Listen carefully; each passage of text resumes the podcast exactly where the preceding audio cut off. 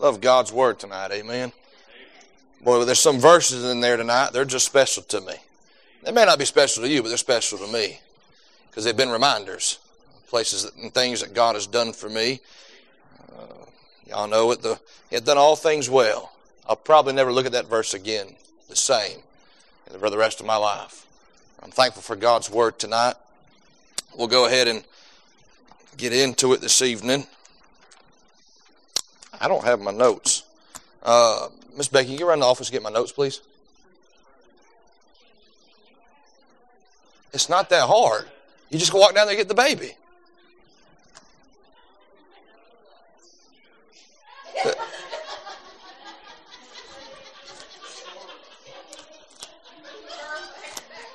My notes are right here, amen. Now, take your Bibles, turn to Ephesians chapter number 5 tonight. Thank you, Brother Jed, for being on there. Then he said, right until I get in the middle. I ain't getting in the middle of that no more. But take your Bibles, Ephesians chapter number 5 tonight. We've been talking about real relationships. And what just played out before, it felt weird because that's how we don't talk to each other like that. But that does play out in just about a majority of homes in America, whether they're Christian or not. That relationship, that conversation, that attitude, that it's about me, not about you mentality, right? It plays out all the time in homes all across America. And most people are content with that. They think that's how it's supposed to be. And we'll see what's lacking, what's missing there when that is the atmosphere and that's the attitude of the home. And we wonder why we're losing our children. We wonder why they're running away from the faith, why they're running away from church, because mom and dad come to church and they act like everything's fine, everything's wonderful, and they go home and they talk to each other like that. You say, preacher, it ain't that big. It is a big deal. Right? We think that homes are split up over big things, but really it's small things that are just as dangerous as the big things. But Ephesians chapter 5 tonight, look down at verse number 21. I do want to remind you, that was staged, amen, that everything's fine, everything's wonderful, and we're grateful for each other tonight. Matter of fact, go talk to Miss Becky after the service. She'll tell you how nervous she was, right? Just to even do that. She said, are you sure this will work? Are you sure it'll make an illustration? I said, it'll be fine. It'll be absolutely fine. And we got ice cream, so we'll make up when we get home, amen? And... But look down at verse number 21. And ye thought that was tense. These verses right here, for some reason cause more tension and cause more like you just sit in your seat and you just hope the preacher hurries up. And the reality is it's a wonderful secret to the marriage life. It's a wonderful secret to the relationship between a man and his wife and and her husband. Look down at verse number 21. Submitting yourselves one to another in the fear of God. Wives, submit yourselves unto your own husbands, as unto the Lord. For the husband is the head of the wife, even as Christ is head of the church, and he's the Savior of the body. Therefore, as the church is subject unto Christ, so let the wives be to their own husbands in everything. Husbands, love your wives, even as Christ also loved the church and gave himself for it, that he might sanctify and cleanse it with the washing of water by the word, that he might present it to himself a glorious church, not having spot or wrinkle or any such thing, but that it should be holy and without blemish. So ought men to love their wives as their own bodies. He that loveth his wife loveth himself. For no man ever yet hateth his own flesh, but nourisheth and cherisheth it, even as the Lord the church. For we are members of his body, and of his flesh, and of his bones. For this cause shall a man leave his father and his mother, and shall be joined unto his wife, and they two shall be one flesh. This is a great mystery, but I speak concerning Christ and the church. Nevertheless, let every one of you in particular so love his wife, even as himself, and the wife see that she reverence her husband. Let's pray. Dear Heavenly Father, we thank you again for tonight. And I ask you, Lord, that you'd help us this evening, Lord, to glean from your word tonight, Lord, things that they're not, Lord, that you didn't put them in here, Lord, to make us feel bad. Lord, you didn't put them in here, Lord, to beat us over the head with them. But rather, Lord, you gave us the truth. Lord, you gave us the knowledge to have a good marriage. Lord, your desire is for the man and the wife to love each other, Lord, to be one flesh, to have a union that even hell itself can't break asunder. We ask you, Lord, tonight, Lord, you just help us to glean from the word of God. I pray, Lord, you'd help me to, Lord, preach it with clarity. Preach it with, Lord, humbleness in my heart, Lord, and as one who's not, Lord, I don't have it all perfected, Lord, but I sure have enjoyed, God, what you've taught me and Miss Becky and how to apply it in our marriage. And I pray, Lord, tonight, Lord, I'd speak as one who's just enjoying the goodness of God and the very blessings of God. We ask you, Lord, tonight that you'd help us from your word tonight. Lord, we love you. We thank you. In Jesus' name we pray. Amen and amen. Brother Ray sang that song and said that someone sent it to him in the church and said, hey, you need to sing this. I told Brother Ray, that's one thing that's never happened to me. Nobody's ever once said, hey, preacher, preach this. You know, send it to me. All right, preacher, preach this. You know, things, the same rules that apply to musicians don't apply to preachers. But there have been times where I've preached and I've preached on a certain subject, and I thought I was clear about it. I thought my subject was clear, my theme was clear, I thought my points were clear. I thought, man, everybody's getting this. And then I go stand there, and I've talked to people after the service, and then some people come to me and say, preacher, man, that was a great sermon, and here's what the Lord dealt with me about. And it has nothing to do with my sermon. It has nothing to do with what I said.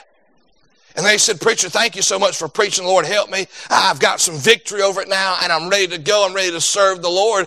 Well, preacher, what do? Do you stop and correct them and say, ah, that's not what I preached about. You missed the point. You completely missed it. No, here's what I normally, I don't necessarily say it, but I think, well, if the shoe fits, wear it. Right? If that's what the Lord helped you with, then go with it. And what we're going to see tonight in Ephesians chapter number 5, Paul he's actually trying to explain the relationship between Christ and his church and the church in Christ, but in doing so, he gives us wonderful marital truth tonight that isn't just a byproduct, but rather it is the secret to a good marriage, right? It is a recipe for a good marriage. I don't want to call it a secret because it's plain as day in the Word of God. He wrote it out for us. He's not in heaven saying, you want it, you got to come find it, hide and seek, peekaboo, you can't find me. But he's laid it out for us in the Word of God, and so it is not us just not reading it, but then understanding it and practicing it in our life. And we see this because in verse number 32, here's what Paul said. This is a great mystery. He said, but I speak concerning Christ and the church. That's what Paul said. I'm talking about Christ and the church. Then you go down to verse number 33. What's the next thing? Nevertheless.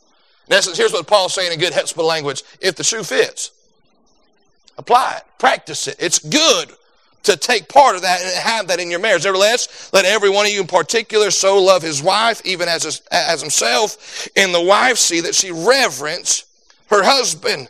And so we're going to see tonight some liberating truths, right? Truths that you and I, if we practice and we believe and we obey and we follow, will bring a great, great liberation to your marriage, right? It'll help deal with those scenarios that we played out in front of you tonight, to keep those things from happening. You say, well, preacher, every marriage has problems, and it does. But every problem, according to the Word of God, has a solution. Right? And so we need to look at this tonight and look at some truths. Right? I'm not talking opinions. I'm not talking about what I read in a self-help book. I'm talking about truths from the Word of God. And they're going to deal with words tonight for some odd reason. When you mention them and you say them, it's just like something happens to us. Like, oh, this preacher don't know what he's talking about, this and all this kind of stuff tonight. But really, when we say, all right, this is not just the preacher talking to me. This is God's Word, and God gave it to me because he wants me to have a good relationship between me and my spouse. So notice number one, we see the truth about submission. The truth about submission. Now listen, I'm independent fundamental Baptist. I've probably been in some of the same services you've been in. I've probably heard some of the same things you've heard preachers say, right? And a lot of times, right, they like to jump down to verse number 22, right? And they say, wives, submit to your husband. You know what America needs? All right, they just lay it out that way. They just blast and beat up and beat down, and when you're all said and done, you sit and say, well, I mean, I don't know if I want a piece of that. I don't know if I want a part of that. And it's what's interesting to me is, you know, and I've heard it said and all these things, but they skip over verse number 21. Right? And so what we have to realize tonight, when Paul is writing this to the church in Ephesus, right, he's writing to explain their relationship to Christ. And what he's saying is, and in reality is, if it's good for the church, right? If it's good for how the church functions, how the church lives, how the church maintains, and how the church serves, if it's good for the church, that same truth can be applied within the home. Just like it is tonight, right? We would come in here, we would have no problems tonight understanding that as a believer, I am to submit myself or to be in submission to Christ, right? That makes absolutely perfect sense. One man, his definition of submission goes like this, right? We often think submission, I think UFC, WWE, somebody's got an ankle hold, somebody's got somebody yoked up in a chokehold, and they're trying to get them to submit. That's not the biblical picture of submission. But rather, submission is allowing oneself to be under the mission of somebody else. And you think that makes perfect sense in the church, right? Because who's the head of the body? Who's the head of the church? Christ is the head of the church. And so we have no problem putting ourselves under the mission of Christ, therefore allowing the Lord to be exactly who He is in our life and allowing Him to reign and to rule and to guide our church. You think about this, we have no problem as a church putting ourselves under the authority of God's Word. Right, you've ever heard this thing, if you know the Baptist principles, the acrostic Baptist, you might have came around this thing where it says, in all matters of faith, in all matters of governing, the Bible is the final authority of all matters of faith and practice. What does that mean, preacher? When it comes to our church, when it comes to the church tonight, this is our authority. It is not a state power. It is not a government. It is not a club. It is not a hierarchy. It is not a confederation. It is not a convention. Right? We answer to the Lord. And we have no problem putting ourselves under that submission, right? We are submitting ourselves to God. And Paul is saying if it works for the church, then it works in the home. If we are okay with it in the church, then we should be okay with it at home. And then Paul outlines some things. And in essence, tonight, we often like to say, all right, the women are the only ones who are supposed to submit. I add that the man's supposed to submit. Who? To the Lord. Right? He's to guide and to lead us home tonight. But we see the truth about submission. It's pictured in the church. And here's the thing tonight. We have no problem putting ourselves under the authority, but the last time I checked, nobody's forcing me to. Right? Nobody come to my office and said, preacher, are you guys holding to all matters of faith and practice according to the Word of God? If not, I'm going to take you out back and I'm going to beat you. Right? I'm not being forced to believe the Bible. I've just lived and experienced enough to know that thing's true. Right? It's prevailed too much in my life. Listen, you don't have to believe it, but I'm going to. Right? And those things that and if it's okay in here, if I believe it here, right? If I can stand behind a pulpit and preach it, and say, I believe every word of it here, then I should have no problem practicing it in my home. And so we see this idea, the truth about submission is the same principle in the home.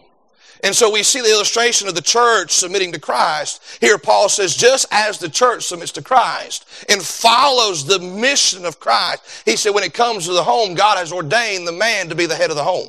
He has put that man in that position. And listen, just calm down, lady. We're going to deal with the men tonight, amen? Right? Because I think and I'll tell you why tonight, because you can't have a good marriage unless both parties are doing what God has called them to do. Right? And you might have good moments and good times. And even, Paul even talks about this in other portions of Scripture. When you play your part, even if your spouse is unbelieving, that has a big impact on them. Very well could lead them to salvation. And so we see here tonight that the same principle ought to be played in the home. In essence, the wife is to submit to the husband, to be under the mission of the husband. Now, here's the thing, ladies, you don't have to. Right? Nobody's going to force you to. But you're saying, preacher, I want a good marriage. And I want to have a wonderful marriage. And I want to have the marriage that God designed for me. And you're going to have to play your part. You're going to be faithful to the part that God has placed you in. And God has called you to. This submission, here's the thing tonight, this submission isn't based on performance, but it's based on position. Well, what do you mean by that, preacher? Well, let me ask you, why do we worship the Lord? Well, you could say we worship Him based on performance. How many glad He died on Calvary? How many glad He rose again? I'm glad for that. But the reality is if He never did that, He's still worthy of our worship. Why? Because of His position. Now, I'm not saying your husband is God, right? Even between us playing around, my wife knows I'm not perfect, right? And I constantly remind her of that, amen? It doesn't last more than a day. But in the same sense, submission isn't based on performance, but rather on position. Preacher, why should I submit to my husband? Why should I get on board with my husband? Why should I go along with him? Why should I support him? Because of the position that he has in the home. Right? And we'll get into all that tonight. And before we get into submission, really, I'm going to tell you what submission is not. Right? Submission is not forced silence. What I'm saying tonight is, as you fellas, in essence, you think, well, my wife would just be quiet. Then that's submission. No, she has all right to ask you questions. She has all right to wonder and to bring up concerns if she sees. Matter of fact, a wise husband would listen to those questions. A wise husband would listen to those concerns. In essence, tonight, you got to realize, as a believer, right, because we know God is almighty and God is all-knowing and He's sovereign, right, He doesn't owe us an explanation. But how many times have you had questions and God said, I got a reminder for you. And He took you to His Word and He reminded you of a truth that you should have already known. And so if the Lord's allowing you and I to ask Him questions, right, people say you ought never ask God questions. Well, you might want to go read your Bible. There was men in there that were... Moses, the great leader of Israel, had questions. David had questions. Right? You go down through the line. They all had questions tonight. And so submission is not your wife being quiet, not questioning, not asking, not having any concerns. Just, it's not for silence. Right? Nor is it an excuse for abuse. Nor is it an excuse for abuse. Preacher, I can't stop that, or I have to allow this kind of behavior to be done to. I'm talking about physical abuse, amen.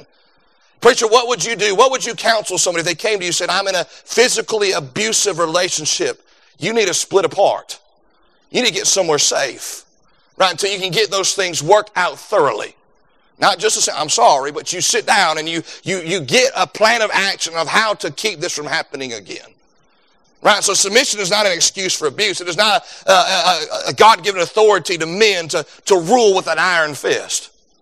Matter of fact, if there's something that bothers me more than anything, it's when a man lays his hand on a woman. All right, I know I'm not supposed to be quick to fight and brawl. That's one of my qualifications as a pastor. But man, when I find that stuff out, boy, my flesh, that redneck side of me that just wants a cabin over in glory, is ready to fight somebody. Right, that's not an excuse for abuse. Nor is submission free slave labor. It's not free slave labor. I've worked all day. Y'all just need to come home and take care of me. Because that goes against what we've already read in verse number 21. We're to submit one to another. Right, that's we're to serve one another. We are to care one for another. Right, preacher, how do I live the Christian life to the best of my ability? Get rid of the word I. It's not about you. It's not about me tonight. So submission is not free labor or free slave labor. I'm doing this because I want to, right? In essence, as a lady, when it comes time in the marriage relationship, right? I often think about Mary and Martha, right? Martha was in the kitchen serving, and she was preparing and getting things ready because the Lord had come over for lunch, right? And I could see her. Now, she was doing a good thing. She was doing even probably the right thing. She just wasn't doing it the right way. Right, so sometimes you've probably met some ladies who will say this, or this is their heart. Listen, I'm going to submit, but I really don't want to. Right, I'm going to submit, and I'm going to let them know that I am absolutely miserable while I do it. Right, the Christian life is a heart life. Right, if the heart's not right, all that other stuff doesn't matter. Right, that's why Paul said in 1 Corinthians, it talks about charity. If I have not charity, I'm nothing more than a tinkling brass and a something cymbal tonight. I can't think of the word, but he said it's pointless tonight. And the same is true when it comes to being a wife and understanding the reality of submission, right? You might be submissive, but if your heart is not submitted, it really doesn't matter. It's not going to get the right product, right? Because, well, why not, preacher? Because that's where bitterness comes in, envy, jealousy. Boy, I wish I could do that. But, you know, I got to go be submissive. Right, really? Really, is that the heart we want to have about this? And so what is submission is not free slave labor. Then notice this in verse number 22, verse number 24. The specific focus of submission.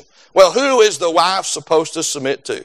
And I think about this, right, and I would think, well, you know, it seems pretty self-explanatory. Look down at verse number 22. Therefore, as the church is subject unto Christ, so let the wives be unto their own husbands in everything.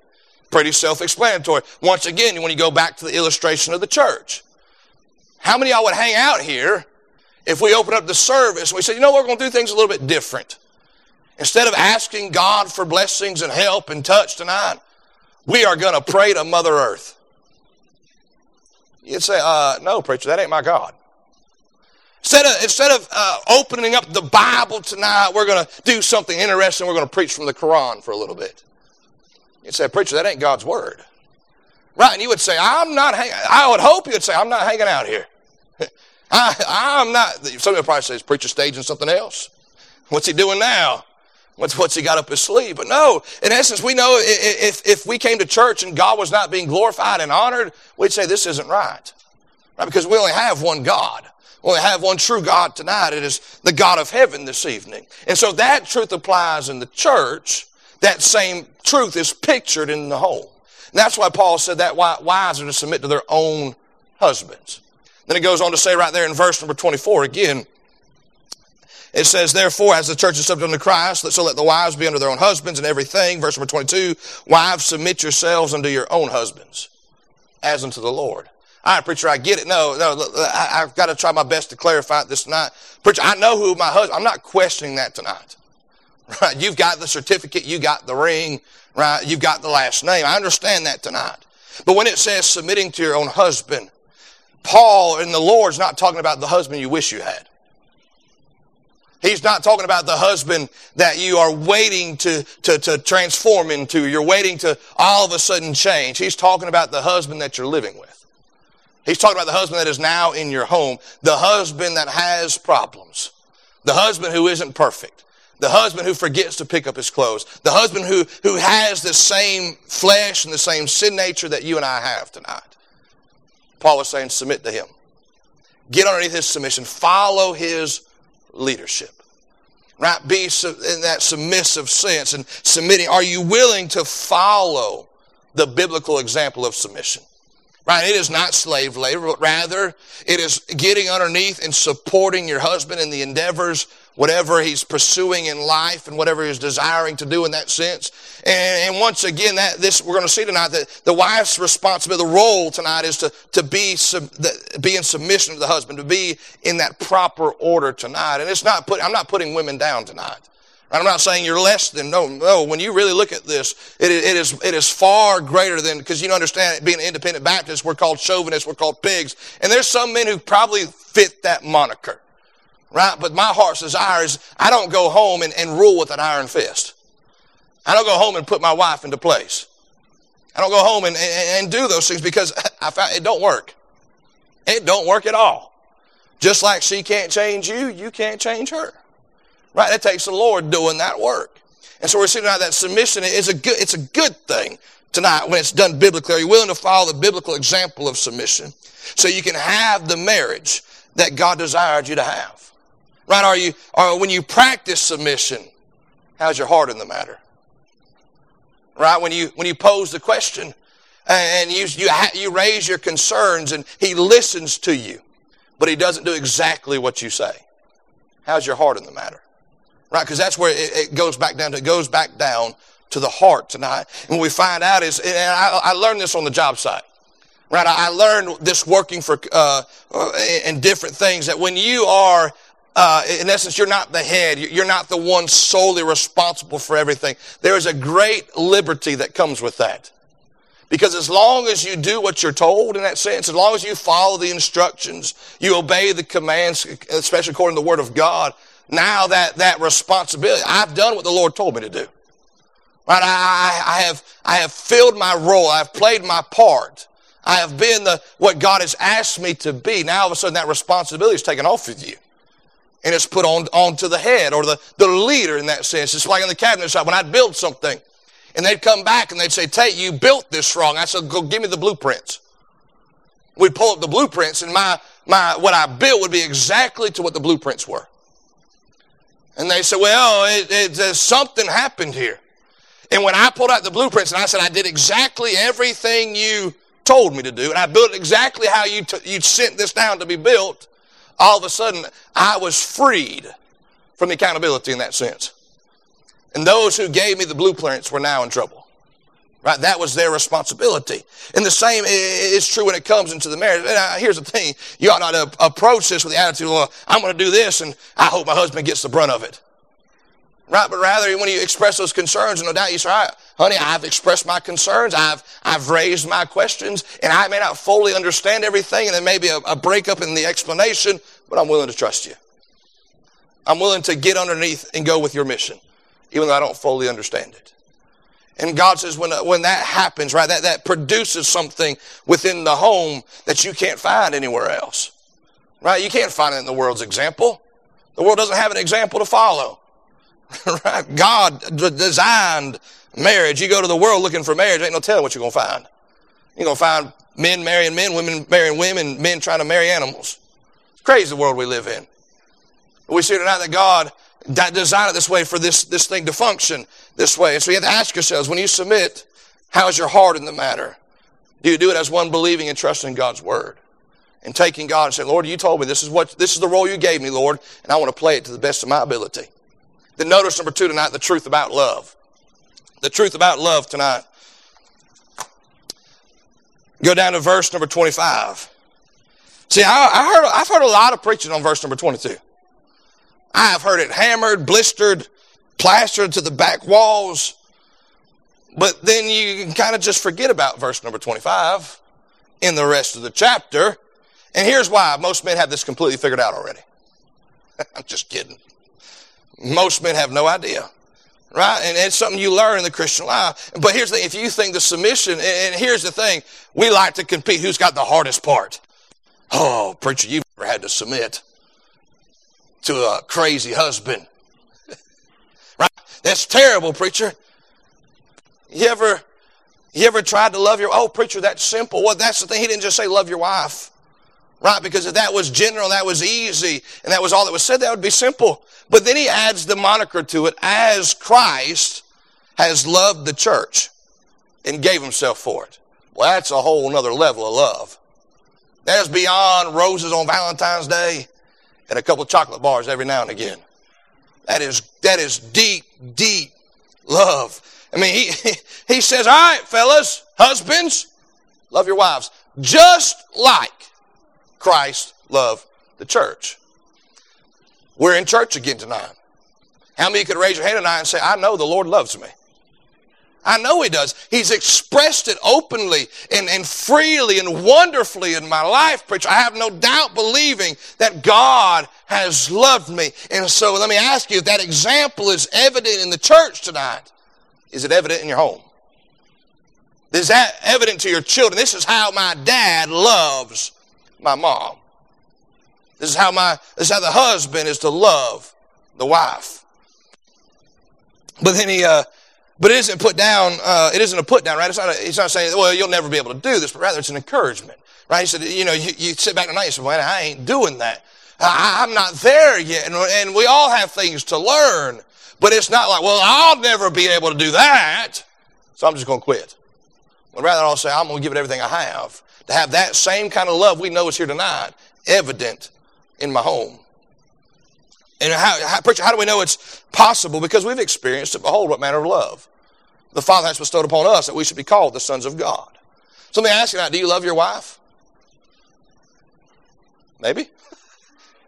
Maybe quietly. I don't know, preacher. I don't know what to think now. I don't know if I'm going to walk into another trap. But fellas, do you love your wife? Amen. Yes. Thank you. Thank you. We're just fixing to shift gears real fast. But all right, you love your wife. How'd you show it this week? Preacher, it was Valentine's Day. I thought about getting her something. Let me ask you. Well, preacher, I mean, I do, but I don't know about showing it. I don't know what expressing it. Well, that's the thing. Love's an action, right? It is not just something you feel inside your tummy, but really it's an action, right? When Jesus died on the cross of Calvary, right, he didn't just say, I loved you. He said, let me show you how much I love you. There was an action tied to that emotion. There's an action tied to that feeling tonight. And it ought to be the same in your marriage, men. Don't just say, you know what? I think she knows that I love her. Man, I've been here long enough. She ought to get the hint. No, learn to express it. Right? And here's some ways that you can judge your love. You can look and say, all right, is this evident in my life? Your love will be sacrificial. Go down to verse number 25. Husbands, love your wives, even as Christ loved the church and gave himself for it. Let me ask you, how much of Christ did he give? How much did Christ give of himself? All of it. Let me ask you this week, men. Preacher, I need you to go back to them wives and submitting. Let me ask you tonight. Did you give all of yourself to your wife this week? All of yourself. Man, that's tough, isn't it? If you're going to be honest, that's a tough question. That's hard. He gave himself, all of himself, to the church. And now listen, we'll sing songs about it. We sang songs that still the blood. We'll shout about it. We'll rejoice over the fact that Jesus gave himself and gave all of himself to us. And then he said that's supposed to be seen in your home. That ought to be observed from your children. Boy, I tell you what, mama and daddy love each other. Boy, daddy's always helping out. Daddy's always loving on mama. Your love will be sacrificial. Preacher, I went to work. And I worked hard on it. That's great. That's wonderful. I'd encourage that. The Bible teaches that. You're to provide. But he said, give all of yourself. Give all of yourself. See, men and women are built different, right? I could go for 2 weeks, not talk to nobody and be fine. Right? And not have a conversation with anybody. Matter of fact, one time I was in the cabinet shop. Somebody got sick, so they sent me back down to another spot. And they said, Tate, you'll be the only one down here all week. I was actually excited. It's like, yes. I'm not worried about nobody coming in here, want to talk to me. I can just do my work and go home. Right? And Miss Becky, I mean, she don't just talk. But that's how she works through things. And sometimes I've had to learn that I just need to sit and listen. And I've even had to learn too, not just sit and listen, but also respond. And help her talk through these things, right? And we think, man, I've sweated all day, I've given enough. But that's not all that she needs. She doesn't just need food on the table. She doesn't just need clothes in her closet. She needs somebody to talk to. And you got to sacrifice to do that sometimes. Your love will be sacrificial, your love will be spiritual. Look down to verse number 26. That he might sanctify and cleanse it with the washing of the word by the word, or washing of the water by the word, that he might present it to himself a glorious church, not having spot or wrinkle or any such thing, but that it should be holy and without blemish.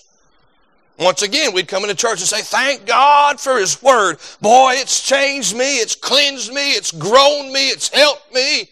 It is evident that the Lord has taken his word and applied it, and it's how he talks to us, it's how he speaks to us, it's through his word tonight, and we're wonderful, and it's wonderful, we're grateful, and we ought to shout and hang off the chandeliers about that. Paul said, where's that at in your home? Where's that at when it comes, well, where's the husband at? And here's the thing tonight, men, we know that our wife has weaknesses.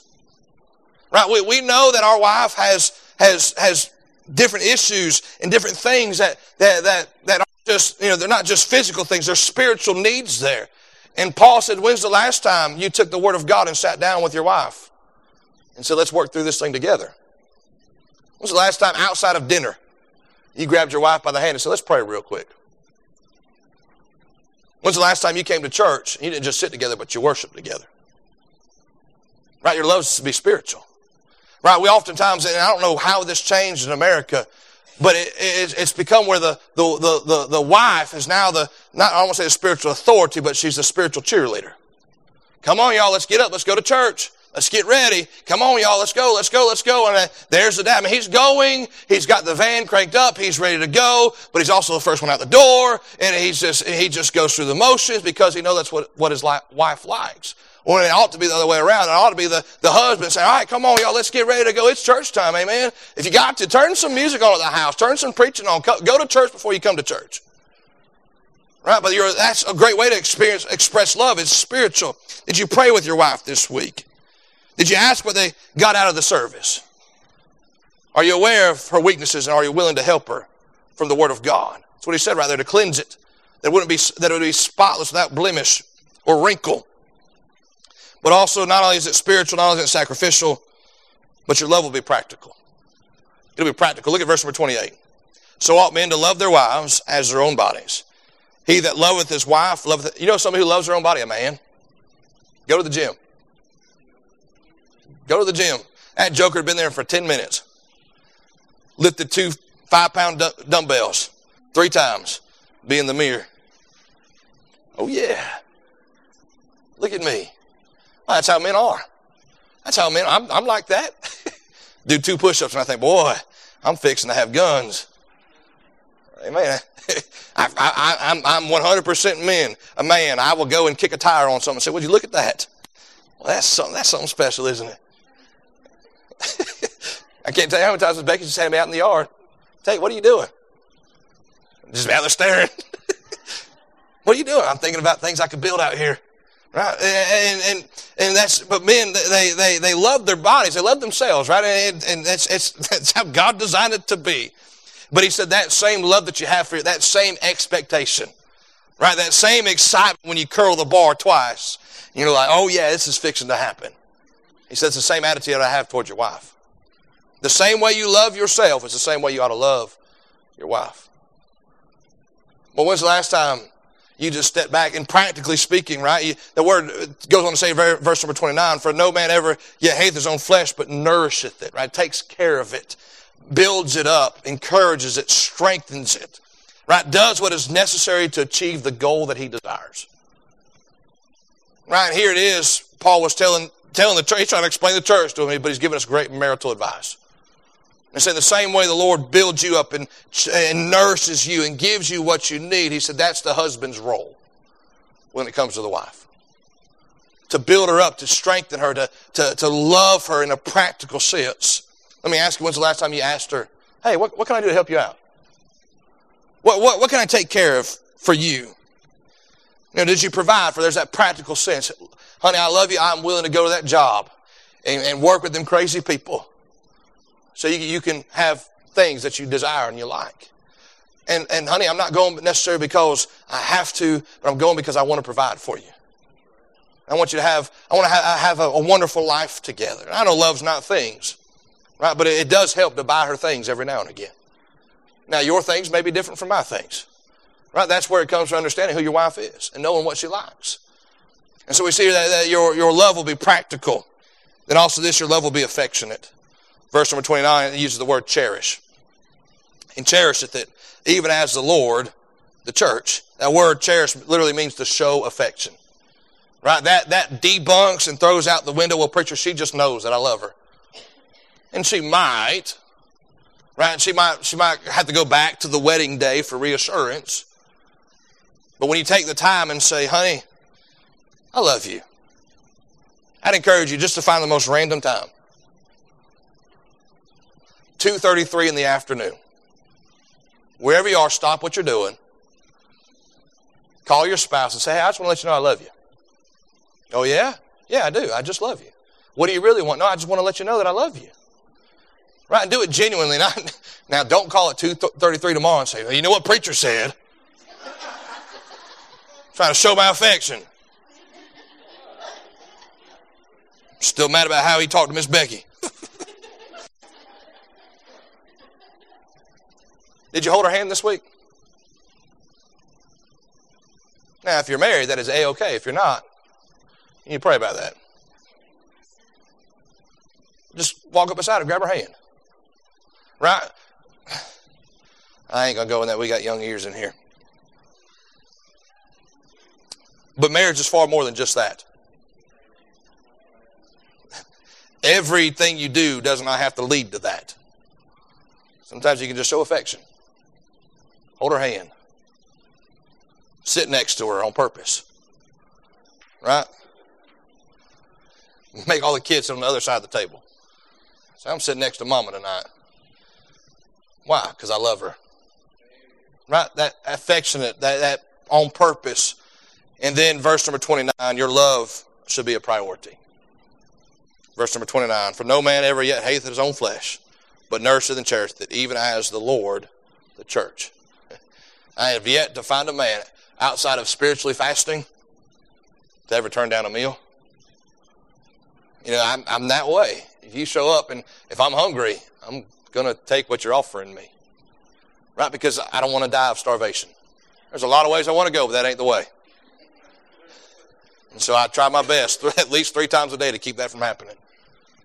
Right? But if I'm thirsty, I'm going to get something to drink. If I'm hungry, I'm going to get something to eat. If I'm tired, I'm going to take a nap. If I'm cold, I'm going to put on a jacket. If I'm hot, I'm going to put on a T-shirt.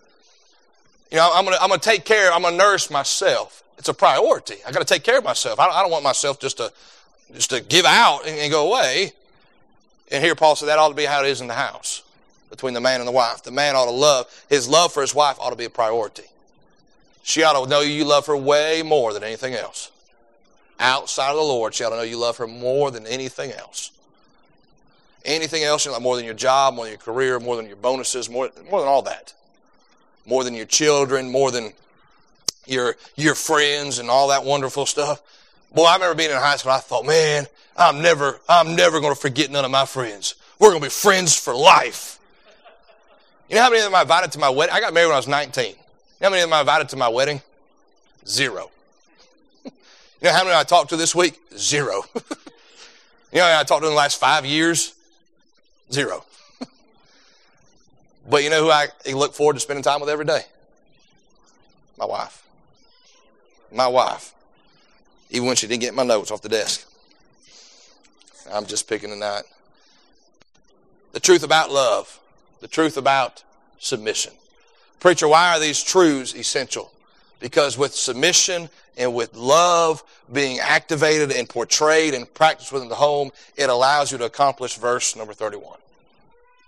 For this cause shall a man leave his father and his mother and shall be joined unto his wife, and they too shall be one flesh. See, we understand that we have the ceremony, right? And two people get married and it's wonderful and it's great. And at that moment, they become one. But then they spend the rest of their life figuring out exactly what does that mean? What does that look like?